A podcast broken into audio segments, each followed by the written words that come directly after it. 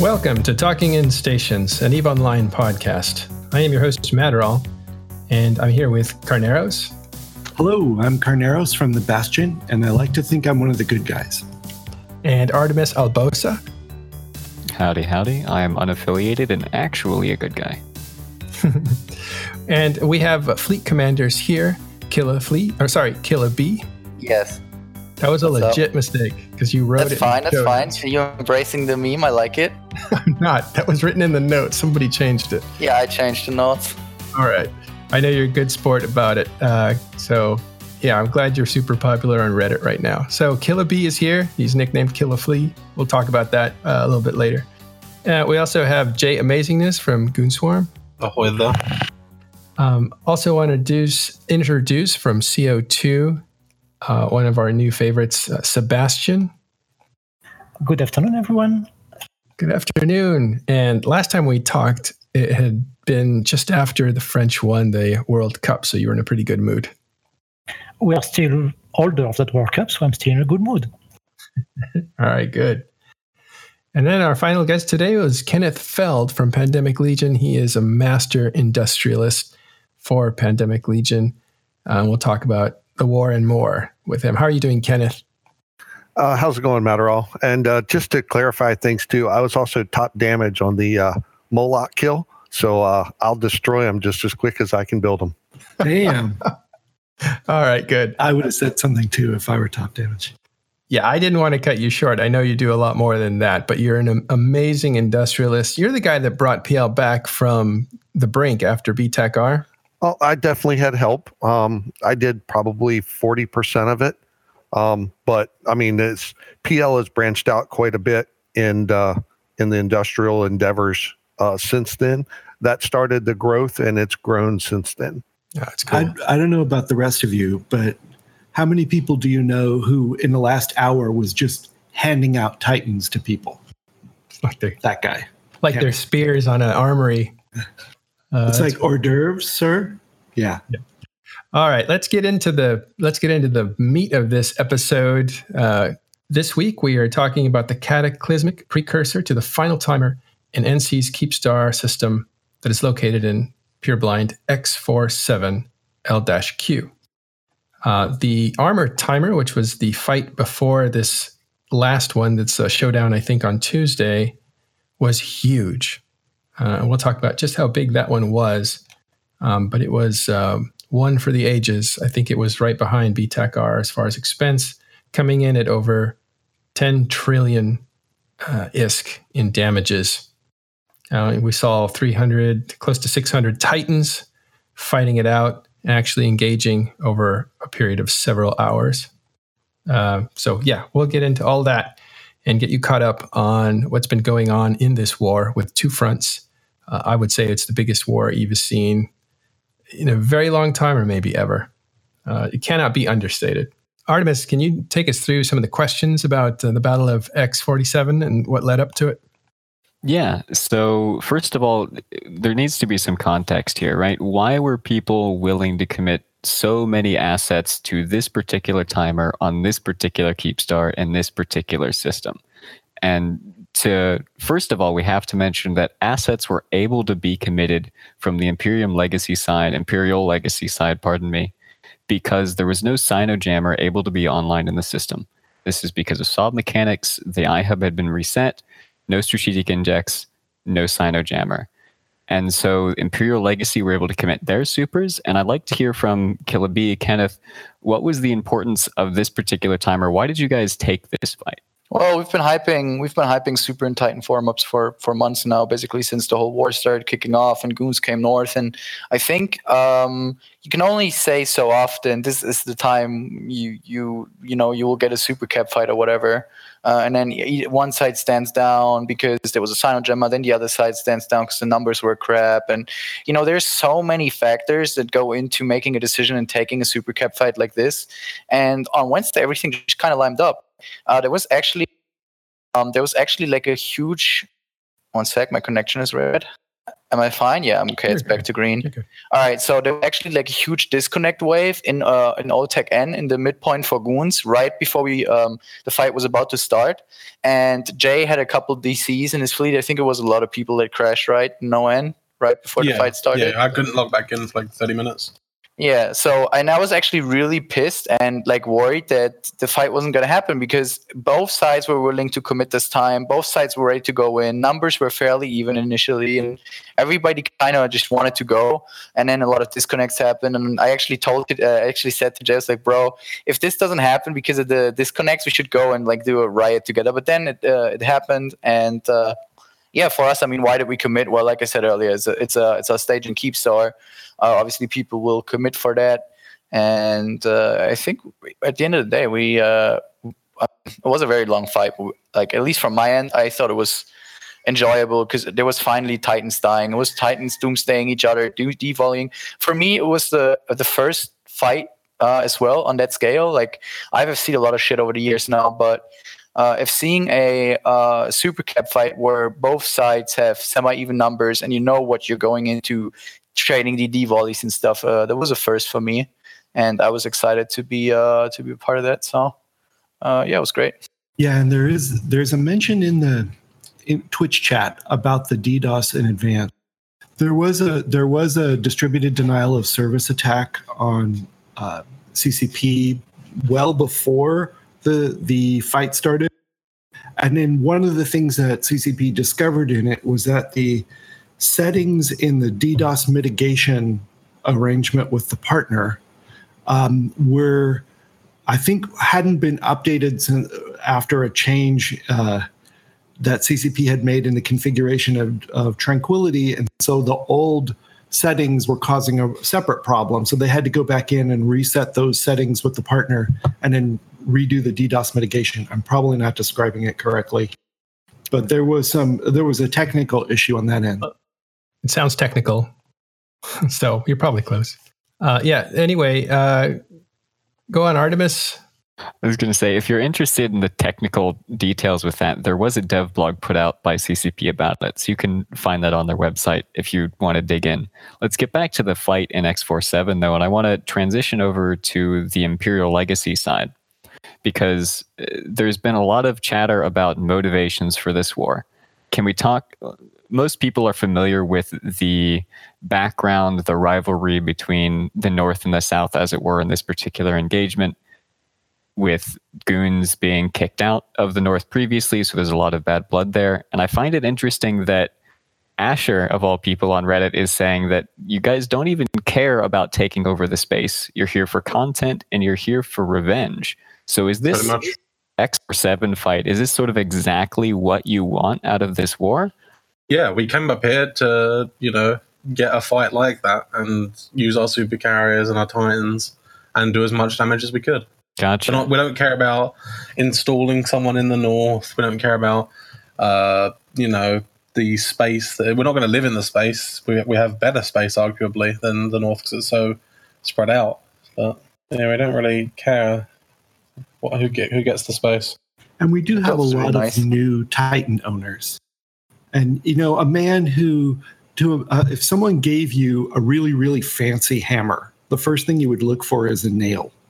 And so they're all kind of like thinking, "Oh, let's go get in a big fight with these things." And and honestly, the easiest way to learn how to fly one of these is in a big giant fleet with everyone else so that they can save your bacon when you screw up. Let's let's talk about that point of saving your bacon when you screw up. Now, the mechanics with the Keepstar, super capitals can dock in them, and super capitals can tether to them. That provides a significant advantage to the defenders because tether repairs HP, it gives you cap, it also makes you invulnerable, so you cannot even be locked, let alone be attacked. What um, particular advantage did that play out as in this fight, Killa? How did you guys utilize the tether that you had on your Keepstar to give yourselves an advantage? Oh, obviously, first of all, it didn't expose. Having our stuff tethered uh, means that not everything is exposed at all times. So, for example, we only really need to untether the the facts that we need to wrap. The rest could stay tethered. Um, we did get really lucky. So, obviously, you have to first of all, you have to say in, in, in a fight like this with the levels of TiDi we had, the levels of lag we had, no mechanic works really reliably, and tether wasn't unaffected by that. Some tethering worked fine, some tethering was really weird, um, but we did get lucky with a couple titans. Uh, there was, I think, three or four D, uh, DD targets that goons um, were DDing. Um, that ended up just being tethered. So all their DDs fired on a target, but the damage never really like hit because for some reason it was tethered even though it was locked and being shot uh, and, and that happened a couple times and uh, obviously towards the end of the fight when we decided to deaggress uh, it allowed us to basically just tell everybody to you know stop shooting and then wait a while and then people were able to dock up and uh, and we could end the fight at uh, you know at, at, our choosing and, uh, unlike goons who were uh, committed, right? Like if if the fight didn't go the way it did, and we we we held the upper hand at the end, then uh, goons were sitting there in space. Whereas we had we always had the ability to uh, to you know flee. So uh, that was that was really good for us to use as a defender mechanic. A few other things we can say about the tether mechanics on how they play. For ons, when we jump in, Titans at bumps, and if they are lucky, that load screen. And I have to say that loading screen at jump was very good. You see you are bumping, you can dock. Uh, a Goon Titan that bumps toward us, well, he's dead. And I think we do day two or three at the start. So that means you have a way out for a bump Titan at the jump in. Another thing means is that our fleet is tethered. That means the first volley of Doomsday is for us, not for goons. That means goons have to Doomsday afterwards. And one of the interesting consequences of that was that later in the fight, we managed, as Killa B said, to save several titans because when the goons are ready to doomsday, ours are nearly at the end of their own aggression timer due to doomsday. So the goons log them, start doomsdaying. I was one of these titans. And we stopped aggressing on the tater if we are lucky, catch us before the doomsday damage land. So those are, those are other advantages related to the tater. Let's hmm. talk about that tether mechanic in particular, because there are a few things that have to happen or not happen in order for you to tether. The ship itself that wants to tether can't have another lock target, and it also can't be scrammed or pointed in any way. And there's above, there's important, right? It can't be scrammed or pointed above its warp core strength. So unless you're being hit pointed, if you're in a Titan and you're being scrambled or pointed by 20, 25 frigates, you're still going to tether once your once your aggression is up, because the the cumulative, cumul whatever, dude, all all the points together, cumulative, uh, yeah, cumulative, need to be higher than your warp core strength. And I think in a regular Titan that's 50 points, if I'm not mistaken. Uh, in a faction Titan that's 60, uh, and in a super I think it's 30. I Can believe we, it also depends on your skills. Go ahead, Metal. Can we talk about faction titans for a second? Because that's one of the reasons you're getting criticized. What's that about? Oh yeah, no. So okay, so um, when uh, one of the first targets, I think the first target that uh, Goons DD'd was um, a, I think it was Darkness or CO two. Uh, yeah, Darkness, Kenshin, Vanquisher. and so the CO two ones, but they were out of range. Yeah, so Ken, Kenshin, sorry, Kenshin Corporation in Guardians of, sorry, in Darkness in Alliance. Darkness. Yeah. So um, and for us, so the, the strategy going in for me was because so we got to look at we we got to look at the fight in a bigger picture to understand uh, what happened there. Basically, um, there was no way we were going to stop goons from reinforcing the Keepsa again, right? Because all you really have to do is have five Titans shoot it with your long range guns, and the Keepsa will get reinforced eventually. Um, so there was no real way for us to achieve the strategic victory other than killing all their Titans, which obviously wasn't going to happen in however you know the amount of time we had, even if we had fought until downtime. So Go our on. first our first Doomsday target was uh, Indian Bob uh, from CO2 in an Erebus. That was with the oh, initial oh, okay. Titans we jumped in. Then the second group, the armor group that we second armor fleet we jumped in was the on the Vanquisher. So that was the second target. Yeah. yeah. All right. All right. Cool. Uh, so basically, my strategy going into the fight and the strategy I had communic- uh, communicated with the allies was okay. So we're not going to stop them from putting this in the final.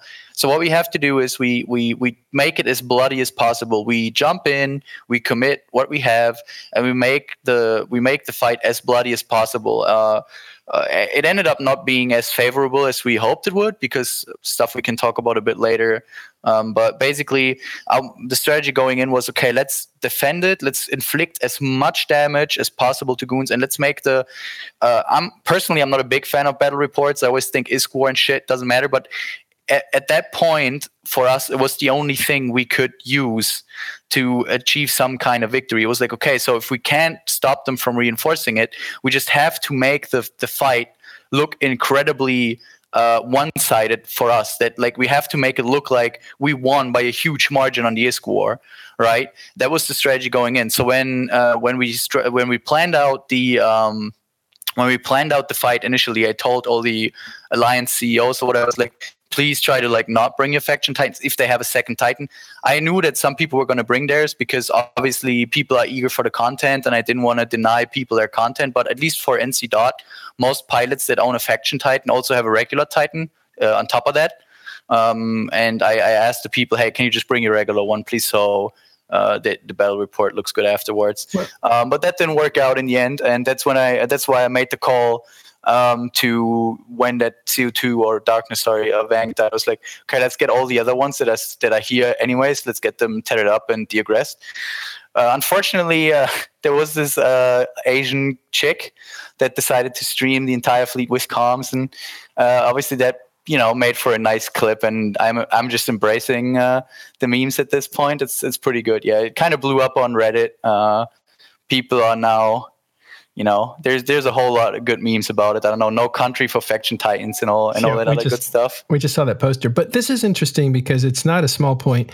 You also, uh, you being NC dot, went and killed, um, I think, a bunch of Fortizars that belonged to Moa for the same reason, not to give the invaders some kind of moral victory over more destruction.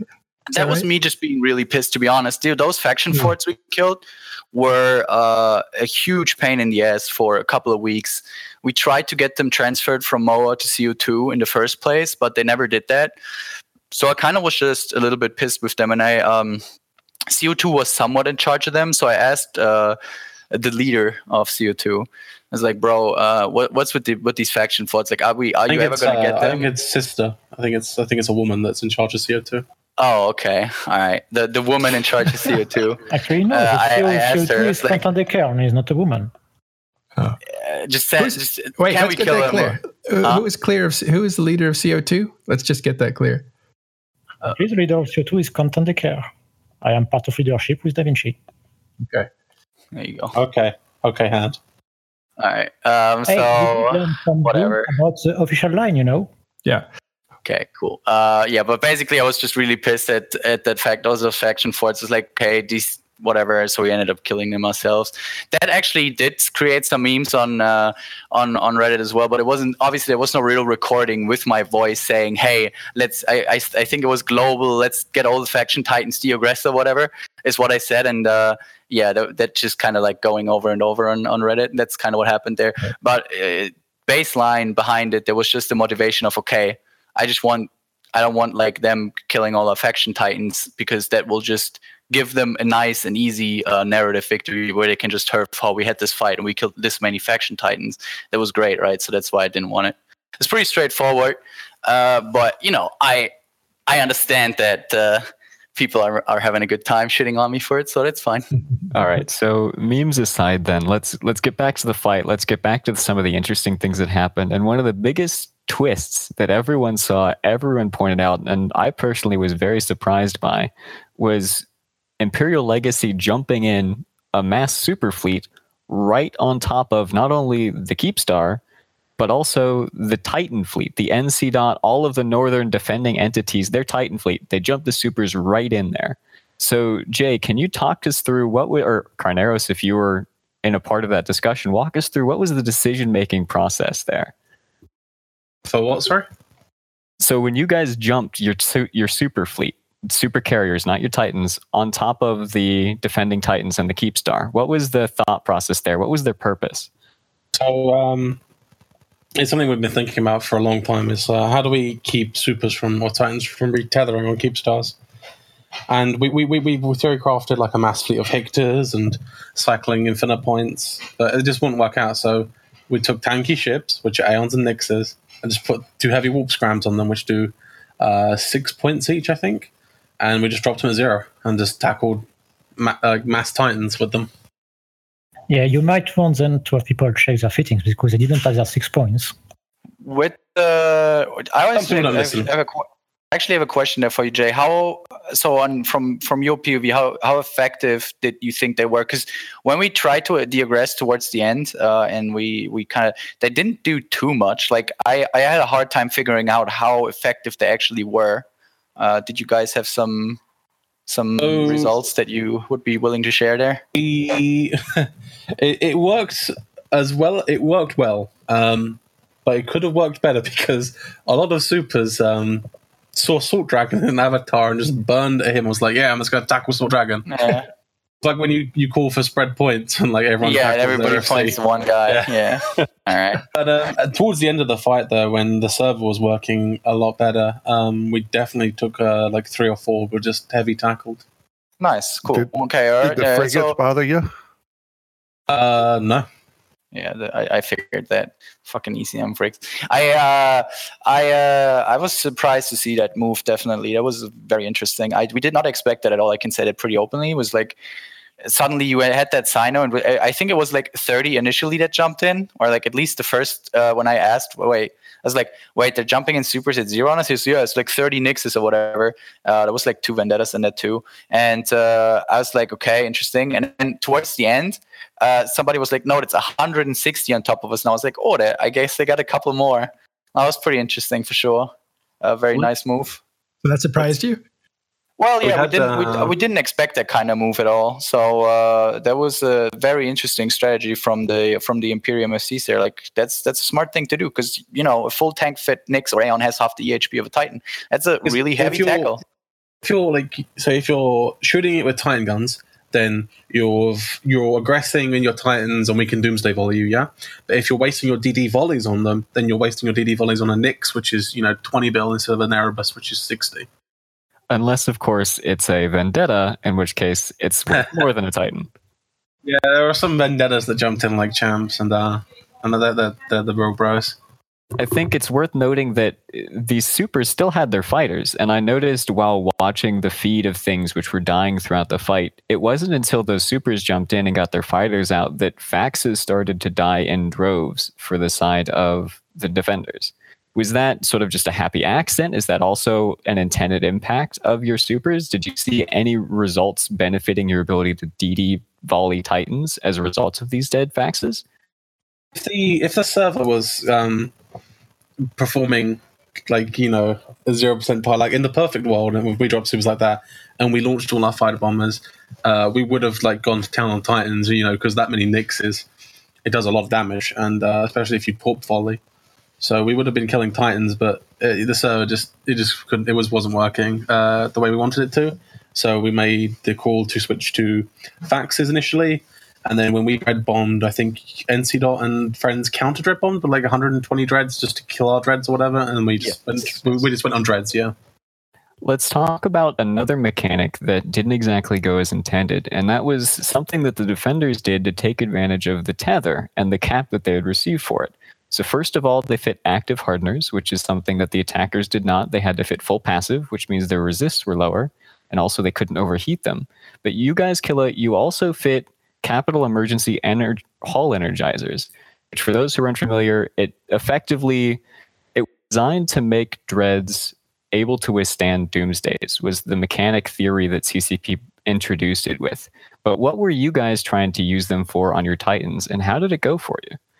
Yeah, so like Jay said, in a perfect world, the plan was that whenever we when when whenever we whenever a target a Titan gets Doomsday volleyed, he activates his Hull Energizer, which means he will be able to tank the DD volley because it effectively gives you 99% resistance in structure, or it makes you invulnerable in structure. So you're basically not going to die. Uh, the plan was to whenever a Titan gets DD volleyed, for him to activate his Energizer, and we were hoping to get an edge that way in the DD volley trading. Because if you trade with DD volleys, you have to have have to come up with something to trade more effectively than the enemy. But uh, the Hull Energizers obviously were also affected by TiDi, which means that um, when people were getting DD volleyed and tried to activate their Hull Energizer, there was like a huge delay, and then it didn't didn't work out at all. Or uh, or something like that. Which uh, so it ended up, it ended up working way less uh, effective than we when we than we hoped it would. But um, yeah, I mean, some Titans I are at least that's what my fax dudes told me and Doom told me is like some fax were definitely uh, some some some were like uh, for example uh salt dragon tanked a little bit he tanked 14 million damage uh, Yeah. like we put we put some like like 50 dd's into him and like he went back up to like 40% armor then like we just went fuck it and just put another couple everybody him. yeah.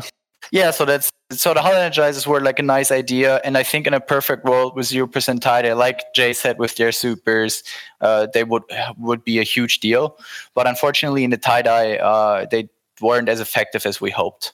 So uh, yeah we'll see is, if we uh, go for them again interesting to, to notice that there's no way to, to test that is there like the test No. server you can't recreate these perfect conditions that you want to test like you that you'll be fighting in so it's all theory you basically there's just one way to test it and that's why these Yeah. fights are huge because you learn so much right like as a as an fc Like, as a this- this as a group you learn so much from a fight like that yeah, people. We were talking about what we learned from these fights for years, like with, BTEC you know.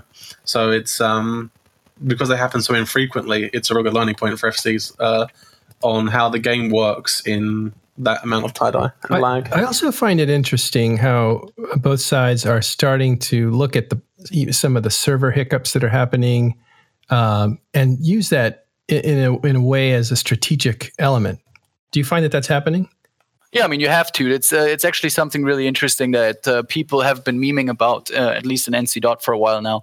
Uh, it feels like uh, the FCs right now. When I'm when I'm planning a fight like X47, I'm not just planning North versus South. I'm also planning the players versus the server, right? And uh, it's definitely something you have to take into account. Is uh, all the TiDi, the lags, will the node die? The node crash was something that we all kind of expected to happen, and I was really positively surprised that the node did not crash. Uh, CCP did put a lot of effort into that apparently, so that's that's nice. Um, and it is also kind of funny because it is something that unites us. Where like, okay, we're Gurgoons, Gur NC dot, whatever, we fight each other, but then together we also kind of fight the server. And uh, especially for us fcs at least uh, we do it in the blue donut a lot. We talk about the the you know the TiDi and the lag effects of in these fights and we're all kind of uh, a little bit frustrated over it. Uh, but yeah I'm, I'm pretty happy that uh, x47 worked the way it did. It was okay to play right like it was a very long fight there was a lot of dcs don't get me wrong but it was it was okay to play I think Lady Scarlet was pretty not okay with how often she was uh, knocked out of the game. Also, uh, shout out to Panther X, corporate uh, mate of mine in Destructive Influence, uh, who was um, part So, of that. uh, funny, funny story, Madrol. Actually, Yeah. when the call was made to target Panther X, I was like, "Oh no, that's Dice. It might be Madrol." And we were trying to figure out if it was you or not. You'll see me. Uh, I decided to make Matterall the Titan alt. Okay, so, it, will, it will be Madrol. Okay. You will see the name Matterall as you aim and destroy his my Poor Erebus. avatar. or avatar. I think I'm going to use an avatar from now on, though. Yeah. because the Erebus The is survival little rate's higher. softer. Speaking of which, on survival rates, why were goons targeting so many avatars? I mean, of course, we killed a few of them, but like, for example, that Slice avatar, Raven, he just survived what we could lock. It was just what we could lock. That that was the the truth of it. Is um the Erebuses? They I don't know what was wrong with them, but maybe uh, the people in avatars were firing their guns at something, and they were locking something, so they you know got tackled, and that's why we went for them. something else with dropping the supers right on the Titan fleet too is you kind of take the uh, Keepstar DD out of it because you can target it, but then the jumps after that are all by mass. So any NC dot Titans or or NC dot family Titans that are untethered would take all the bounces of the DD as well. Yeah, so like, it, yeah, it, it, it 100% removed that because if they were to be like, okay, we've got this Nyx down to you know 30% armor, let's DD with it with the Keepstar, then the keep star would bounce from that Nyx, probably kill it, and then bounce to another you know NC dot time because it, it has more mass or whatever. And a similar argument could be made for why back we saw in the fight of UALX, why Legacy dropped their Dread Bomb right in the middle of the Super Blob. It wasn't necessarily just zero on zero on the faxes, it was so they couldn't be bosoned, which are more effective versus regular capitals than they are versus super capitals. That's a question I wanted to ask you guys in this interesting opportunity of having experienced super cap FCs. It's worth noting for our audience if you haven't seen it, Rooks and Kings put out a new video. We won't talk about it too much, but in it they discussed quite heavily what they called Lancer Squad, which were Titans who were trained extensively in how to use Doomsdays. And I noticed that on Serenity, they use Lance Doomsdays a whole lot more than we do here on TQ. Can we talk a bit about the difference between targeted doomsdays, lances, bosons, and why you'd want to use one over the other, per- perhaps in context of the X47 fight? Well, one of the first main difference is the range. Uh, the range of the target Doomsday is a max lock range, so it's 200 kilometers. And the main Titan mobs tend to sit at that range.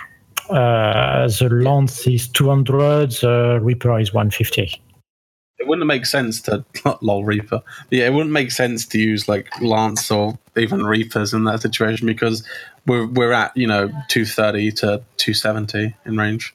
So it just we wouldn't be in range. Like Lances are really good at killing subcaps, uh, and like maybe like a Dread Gang if they like all sign in on one cyno. But apart from that, I don't really see a game for them. Like a yeah, Lance like a, incredibly like narrow. Use. Yeah. To me, Lance is like a rifle. You know, it's like yeah. a sniper shot. You got to be pretty good at aiming it, but it does a crap ton of damage. But a boson is more like a shotgun. You know, you just fire in that general direction and it cones out, and it'll it'll encompass a lot bigger area. And of course, the lance is also indiscriminate. So if you have a wall, just imagine a fleet of two titans lancing a target. Not only will they be damaging a lot of their own ships that are at the front of the blob, the fact that they are all in a big ball, all the lances don't have the same axis, right? So they will converge on a single point, but the rest of that point will be will be very small. Around that point, the damage will be spread, targets won't die. So it's really not efficient for these situations. So it sounds like collateral damage is a big thing you have to take into account when you're looking at these sort of doomsdays. Let's talk about the collateral damage that came out of this X47 fight. Just quickly recap the timer's been pushed to hull timer the majority of people, even Kayla has said it on air, that we expect this keep star will die. We've seen another keep star that previously belonged to GOTG be transferred to NC. at least reportedly. And we've also seen some other things happening. Let's talk quickly while we have you here, Kenneth. We saw some effects on the market coming out of this X47 fight. Do you have any specifics that you can talk about there? Um, it, I mean, it's just generally what you'd expect. A lot of the ore got bought out of JITA in a relatively short amount of time. The one thing that hasn't really been affected has been the index, and that's like if you take and you take a hundred Veldspar and you refine it, and what you get uh, compared to the price of tritanium, and that percentage is is basically where the refined percentage sits at. The ore and the minerals went up roughly the same amount. Now I think the minerals went up a little bit beforehand. I didn't track it that close, but they're they're still relatively close. But overall, they're more expensive, and there's a whole lot less in JITA. Um, you know, Delve uh, on on the INN stream during the fight, they were talking about number of hours of mining left in Delve to replace what they had, and they're not. They don't think that PanFam and NC Dot have the ability to to ramp up to that. Um, I haven't built anything in quite some time. I was mainly uh, selling off a few of my bridge titans that I use, but I mean, if if push comes to shove and we have to ramp back up, uh, rest assured that there's a uh, industry mechanism there ready to go. Aren't we at shove though? I mean, well, don't answer that question. Let me give you a different question. That is, what's the difference between the ratio of ore uh, unrefined ore to the refined product tritanium like what's what's it mean when that gets distant as opposed to not being distant well it, it kind of it's it's like a self-correcting market a lot of it's based on the high sec rate the max rate that you get in high sec depending on if, if someone refines it in high sec and then sells the minerals versus selling the ore and typically they'll look at the market or they should be looking at the market and sell the higher one. So if if there's more profitability in selling the minerals, then they'll refine it, sell the minerals. If it's more profitability in selling the ore, then they'll sell the ore. But it normally averages out somewhere around the high sec refine, but you get much better refine in null sec. So null secers tend to buy the ore. Not only that, they can ship it a lot easier, and then refine in null sec, and you actually gain some percentage points over buying the minerals to build off of. So, does that tell us anything about the nature of the industrial core behind the North or the South that is financing these the the attrition war of of big ships uh, dying or the potential of big ships dying and taking a lot of resources with them? Is there Uh, anything to see yet? It's not. Um. I, yeah, I don't think you've seen the full repercussions yet.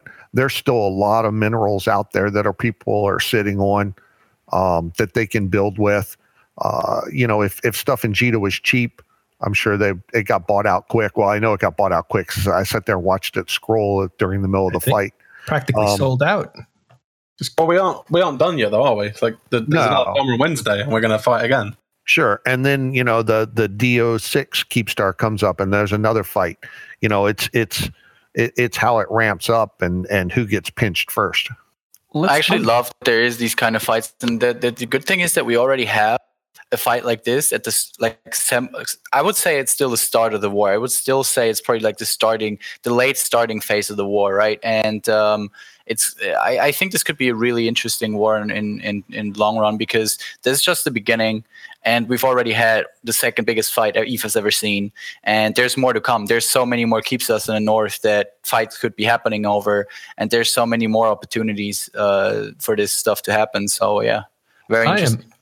Am, I am loving this summer war. This is uh, this is amazing. Like, I think that's amazing. also one thing that unites the majority of Eve. Like, it doesn't matter if you're Imperium, doesn't matter if you're NC Dot or anyone else. Like, the fact that there's actual real content again, actual real war, is good, and I think everybody's happy about that. Amen. it's worth noting that it's not just the big super capital battles that are happening. Yeah, those are fun. Those are great. They make headlines. They make Eve look good in the wider media. I don't know if they're fun, but yeah. It's the fuzzy sort of timers that really get me going. Those that's where the real content is. Yeah, I actually that's exactly. That's why you are not coming today. Come on, we were waiting for you. Already killed two hubs today, Seb. Give me time. So two hours a day makes What? uh, We'll we'll talk about that iHub in a minute 'cause it's very important. We'll get to that in just a minute. But uh, go ahead, uh, Artemis. Well, no, that's exactly where I was going. We have Sebastian here from CO2. They are taking the main brunt of the Entosis warfare, which is frankly where the majority of the pilots playing Eve right now are going to be getting their content out of this war. At least those. in don't the forget French Connection, our brothers in Pure Blind. They are also fighting mightily for the iHubs. So, can you talk to us a little bit about how it's going defending your space, running these timers? What sort of fleets are we seeing? How are the fights turning out? Are they do they have the ability to escalate or are they just small skirmish things that are hours of fun? Oh, it really, really, really depends. I would say um, there are basically two scenarios. Either you see the solo CFC guy in his Vexor on Eros or whatever, he start onto this, we have a ping. And as soon as people see that notification, it's a race from DW to wherever he is to be able to get on his kill mail. So none of these have been able to reinforce anything from the start of this conflict. And then, when goons actually want to reinforce shit, they have to form fleets, so the Ferox fleet, Abaddon's, or Unions, unit, whatever. And then we can have fights and brawls. On, um, not many have escalated, I think, uh, except one that was phew, several weeks ago in NKD. But apart from that, they tend to stay on the um, s- small side, I would say. But recently, frankly, there have been less fights because um, goons tend to not come unless they have much more than they were before. They tried before with smaller Ferox fleet, like a single Ferox fleet. Now they bring a bigger Ferox fleet on some jackdaws with them. They try to be more efficient in the way they uh, they fight. And of course, we respond in kind. So for now, we have been holding wide. We have lost uh, two iHubs on Friday, which were the first two we lost. French Connection lost two today. So if it's four iHubs in one month, that's a ratio that's sus- sustainable, I think. Of course, one of these is very important, as Artemis hinted. Jay, let's. Uh, you've obviously They're all, got something to they're all important. They're all important to me. They're all important because one every jammer we kill or every uh, iHub we kill is one less jammer that you can online. Oh, yeah, but um, when you go down to the line, we are not using this space right now because of the war, right? So, of course, you can burn iHubs, that's value lost, that's ISK lost. Well, same as losing ships. So it's like saying it's like saying that uh, killing, uh, let's say, five Baltecs is important. Uh, We, we can't don't- I don't- you can trade space for time in that kind of war, you know. So I don't. I don't really agree with that. I think that. I think that. Um, what Jay said is, is pretty much accurate. Like the one thing we we have going for us so far was the jammers, and for the first two three weeks it worked pretty nicely with the jammers. Um, and now goons have shifted their strategy because that's the right. They did the right thing. They started uh, going after the jammers, the iHubs, which is effectively going after the jammers. And that's how you have to play this. Um, that's how we played it versus CO2 when we invaded Tribute. Uh, we struggled at the start as well of this of the Tribute invasion uh, because of the cyno jammers, and we weren't really able to utilize our capital superiority with with NC and PL. Um, but then we start we we shifted our strategy away from br- trying to brute force citadels and jam systems, and we started uh, going after the iHubs, and that's how you you have to play this in the long run. The question now is how well can we defend these iHubs? How long can we uh, how long can we sustain the, the the constant you know fuzzies of timers? And that's that's again going into the whole like war of attrition thing that I think pretty much It's everybody it's agrees not on. question is of what if we we can hold them, it's how long we can hold them for. Is, is, is Yeah, exactly right. Like that that's the thing. Like yeah, what- but what- at the end of the day, the only iHubs that really matter are those in the constellation with the Keepstar, a staging Keepstar, for example, right? I mean, I don't, we'll losing that one. another constellation of space that has no staging Keepstar. Yeah, but they and- killed the 7X one this No. morning. Yeah, that's the first one they actually killed. But it is a Keepstar, but not a staging one. I mean, is they will probably reinforce it tonight or tomorrow. I don't know. I don't care. Maybe we'll fight for it. Maybe we won't. But again, that's just one Keepstar. So as far as objective goes, that's like you said, 200 and something billion ISK. Yeah, it's a nice kill mail. But that's not something that's going to change the course of the war. Let's talk about the course of the war. And I'm glad you brought up the war that NC Dot and PL had when they were pushing into tribute and sort of nudging towards Vale of the Silent about a year ago now. Talk a bit about how those parallel and how those are different. And one thing I want to bring up is sovereignty warfare, even though it's still Aegis Sov, even though it's still Fozzie Sov, the mechanics have changed significantly. You can remote repair Entosis ships and Entosis ships have massive increases to their sensor strengths with a more difficult ECM. Fozzy claws have also been nerfed. So those were the the three big defining factors of how Sov warfare was handled in almost every single war to this date. How is this war different? I mean, first of all, and I do not want to offend any of our current allies or anything, but uh, obviously fighting goons is different than fighting CO2 and test. Uh, especially back two years ago when we invaded Tribute, it was NCPL versus and Horde versus Test and uh, uh, versus Test and CO2, and we had a staggering capital superiority. So we were able to drop around our caps pretty freely. We didn't have to consider much while doing it. And now we're fighting goons who are a very real opponent in terms of what they can field. Their numbers are massive. They're they're flash like they just flash form 100 titans and shit like that. So there's a lot more consideration you have to take uh, when you or you have to mm, do when you go into one of these timers. Um, uh, but I think that most of it is pretty similar. Uh, I don't think there's that much indie shit going on. Um, I th- I think the the Entosis meta has somewhat shifted towards fast skirmishy doctrines. I think Munins are really great for fuzzies off at the moment, depending on what your opponent brings, obviously. Uh, Jackdaws uh, are probably the doctrine of choice. Doc- Jackdaws and Feroxes are what goons do the most for the Entosis fights, and th- those make sense because they're both pretty fast. They're they're both uh, skirmishy. They're rather cheap. Uh, Feroxes are still incredibly broken. You literally 50 million per hull, and they're so strong. Uh, and I think that's kind of what, what is different about the war. Like two years ago, when we invaded Tribute and Vale, we had full capital superiority, and um, now we don't. Now we, especially with PL being south uh, with their super fleet, which is a huge factor, uh, we uh, we don't have that capital superiority, right? And that's This is the only reason this war is consider a lot. happening is because PL moved out of the north. Yeah, the split of the uh, sister Yeah. alliances. Yeah, I mean, there was a call to be made, right? There was a call to be made, and uh, the the decision to move super south was definitely a, a good call for a southern front. Unfortunately, the whole southern momentum has since UALX has kind of just gone away. Uh, not really sure what the the bros are doing down there at the moment, but uh, yeah, Well, right um, now, it's also that, and it's also like, do you really want to be sat inside Killer FCing for 12 hours a day when the weather's like this outside? It's also another factor in it. Yeah. Yeah, this is what's really weird is this is happening during the summer. Normally you have the big fights in January, which are culminations of the fall and winter, and then you have a big, you know, meeting of the of the forces in in around January. Like three of the biggest fights previous to this summer were basically late January. But this is happening in the summer. Does But it's not a normal summer either. It's a really, really warm summer for a lot of Mm. these folks. But Indeed. What, what, what can you tell us, Carneros, or anybody about the fact that it's happening in the summer? Is there any precipitating factors? Well, The normies want to go outside and have family. And BTEC R, BTEC R had nothing to do with any time of year. It was simply a freaking glitch or didn't pay whatever. It doesn't matter. Something didn't get paid and and a and a TCU went boom. You know, and that had Well- that could have happened. Yes, but no, because HED-GP. days. Sorry, you're right. But Head GP happened right before that, and it's because two capital fleets were in proximity to one another. So something was going to happen. It just failed to happen in HED-GP, and because it was an error, we were right. It triggered what was supposed to happen a couple days before. But there was still kind of a winter. Everything masses up to a winter showdown, and this is totally different. It's so different on so many different levels. You have even teams. You have a lot of people putting a lot of stuff at risk, a lot of uh, traveling, uh, and it's all in the summer, which is very interesting.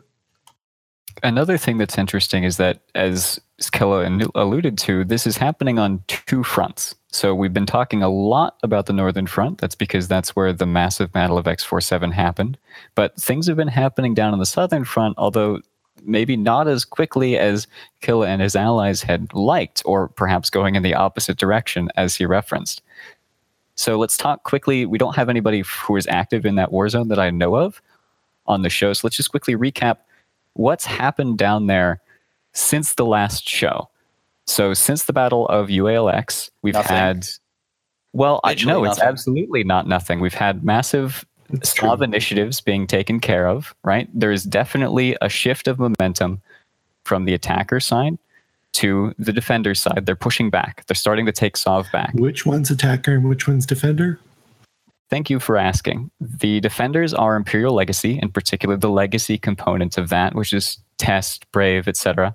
And then the attackers, some people call them the Holy Meteorite Coalition. So you've got Lumpy, you've got Fraternity, you've got. PL who moved down. You've got Triumvirate, thank you. We've got Skill Yourself, the people who helped push the DRF out of the East. So, still massive groups, groups with a lot of weight behind them, having this completely sort of tied together but separate geographically war happening.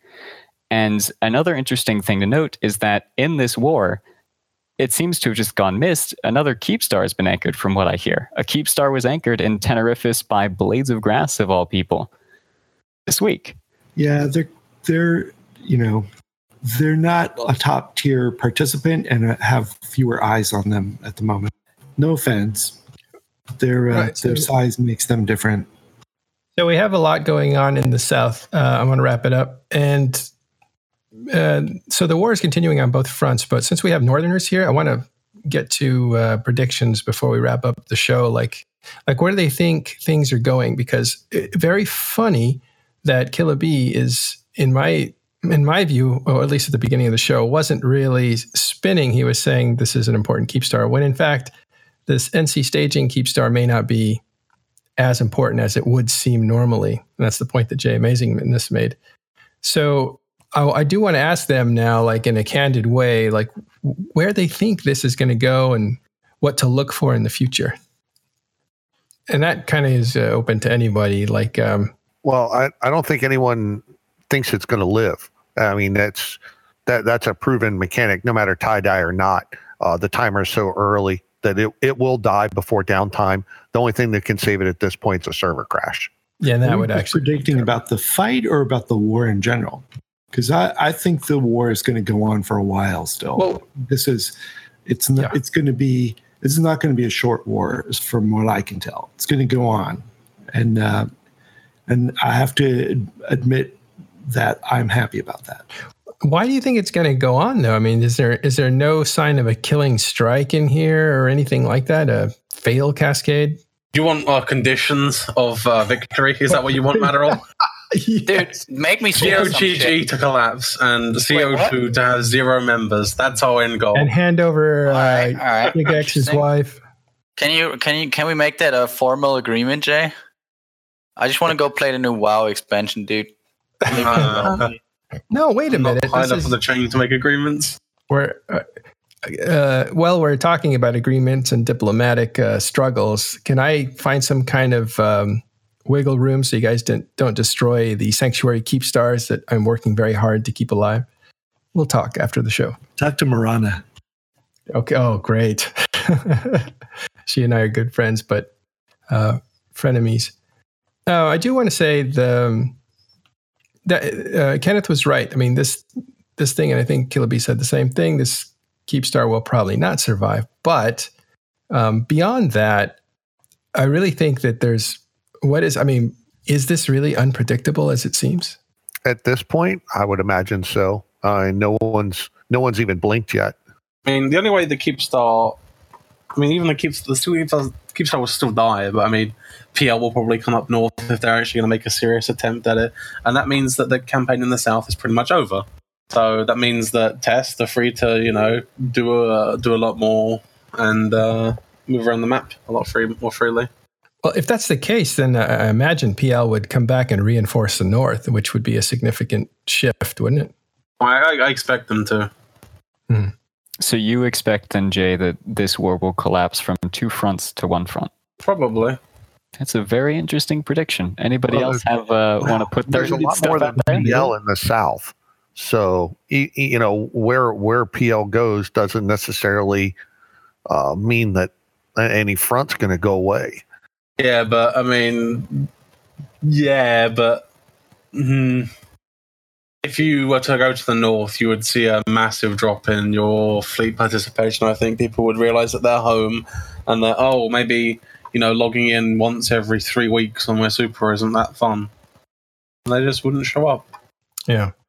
All right. Well, let's let's Well- move to stuff where I think everyone should be showing up, even though we've had lackluster attendance as of late, and that's the Alliance tournament. It's worth noting that an upcoming match at 1740, so just here in what is that 17 minutes, we've got Northern Coalition facing off against Pandemic Legion. Highly recommend you guys go and check that out for drama. Not to mention the fact that these are both seasoned teams, both expected to do relatively well in the tournament. So we should have some pretty high level high quality fights going on there.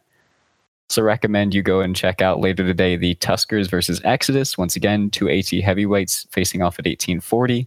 Also, we've got Castabouts versus a band apart facing off at 1920. And I highlight this match because these are both two quirky teams who tend to do weird things, but they're also just consistently okay and good at the Alliance tournament. So that's going to be a fun one to watch. If you haven't been keeping up with the Alliance tournament, watching every match, I'd recommend you go back to last Saturday's matches and check out Losechnia Slopen versus Slice. We've got a VOD link for you on that one. Also, Test Alliance, please ignore versus Goon Swarm, because of course, why wouldn't you go and see that? And No Vacancies versus Few was also a fantastic match I recommend people go check out. Links to all those will be in the show notes for the podcast. And the stream for the Alliance tournament is happening right now. So as soon as this podcast is off air, head over there, check out the fights. Any other final concluding words from people? Yeah. They want to We're make? not quite there yet. We're not quite there yet. I want to do one a little bit more of this. Uh, sorry, we have good people here. We have in, in public channel. We have Apple Pear and Villy too waiting. Um, but uh, after the show, we'll we'll all jump into public, and you guys as fans can jump into Discord, TIS to join us uh, and talk about all the stuff that was on the show and more. If you have questions, these guys are very public friendly, so that's good. But before we go, I do want to jump a little bit into um, the war of attrition, which we brought up earlier, um, because the, the the the horizon looks like the empire builders and the Imperium are in a much better position to last longer than the Northern Front or Pandemic Legion in the South with uh, Skill U and that stuff. We're talking about lifestyles. You have the mercenary lifestyle of the North and the empire builders in the South, and that's what we're seeing is the collision of philosophies on how to win this game? Well, the, the North, I see the North as being all to also have to factor in the rental empire because they have a massive rental empire, and that provides them some mitigation for the Delve industrial empire. So uh, there's a little yeah. bit of a balancing factor there. I'm I may be on drugs, but uh, that's that's my gut reaction. You're right. Uh, mercenary uh, lifestyle has income properties to it, uh, and a lot of that is kind of ex- extortion and renting. It's uh, one or the other. It depends on how you look at it. Um, do you oh, you guys are from all parts of this game? How do you think this is going to play out, or is it as big a deal as it seems?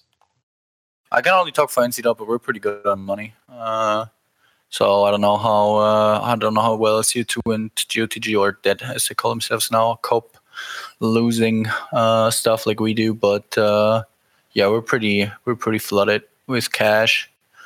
So for us, we could do this for a while um, our money mostly we so i guess the goons have a lot of like value and assets like lots of they also have lots of liquid liquidisk of course but they also have like huge stockpiles of stuff and you know i'm sure Aryth has worked pretty hard to uh, build those up but uh, uh, NCDOT's money is mostly in just cash and we have a lot of it so we'll see. I think at least for us i can only again i can only speak for NCDOT uh, attrition wise, we can do this a long, long time. But I definitely can see other groups in the north uh, not being able to hold all this long. So it is to be seen. If I were to make a prediction for how this war would end, I'd say it's not decided by who has more ISK or who has the bigger war chest. I think the war chests of both sides, although not the same in quantity or size, are big enough to last the war. I think that morale is going to be the deciding factor. And I think I can speak a little bit for the general line members in the Imperium. Uh, and the general line members are expecting this to go on for a while. They're not expecting this to end anytime soon. Hey, Sebastian, uh, you're a brilliant mind. Uh, I believe you work with numbers very well. I even heard that you were analyzing data off of a Battlefield, which is pretty interesting. I like spreadsheets and numbers, so yeah, sometimes I do. What are you looking for? Hmm? Oh, a bit of everything, basically. Uh, well, of course, force ratios, uh, damage application ratios, because a ship on the field is one thing, but what damage it did, the kind of things you can see on the battle report tools, right? But I do my own compilations myself because, well, stuff I like to do, you know? Yeah. Uh, and, and, and what do you think about the war of attrition if it becomes that sort of thing?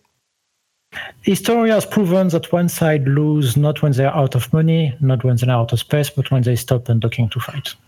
And that's all there is to this game in the end. If you don't want to undock and fight anymore, you have lost. As long as you have the will to undock and fight, you are still in the fight. Well said. All right.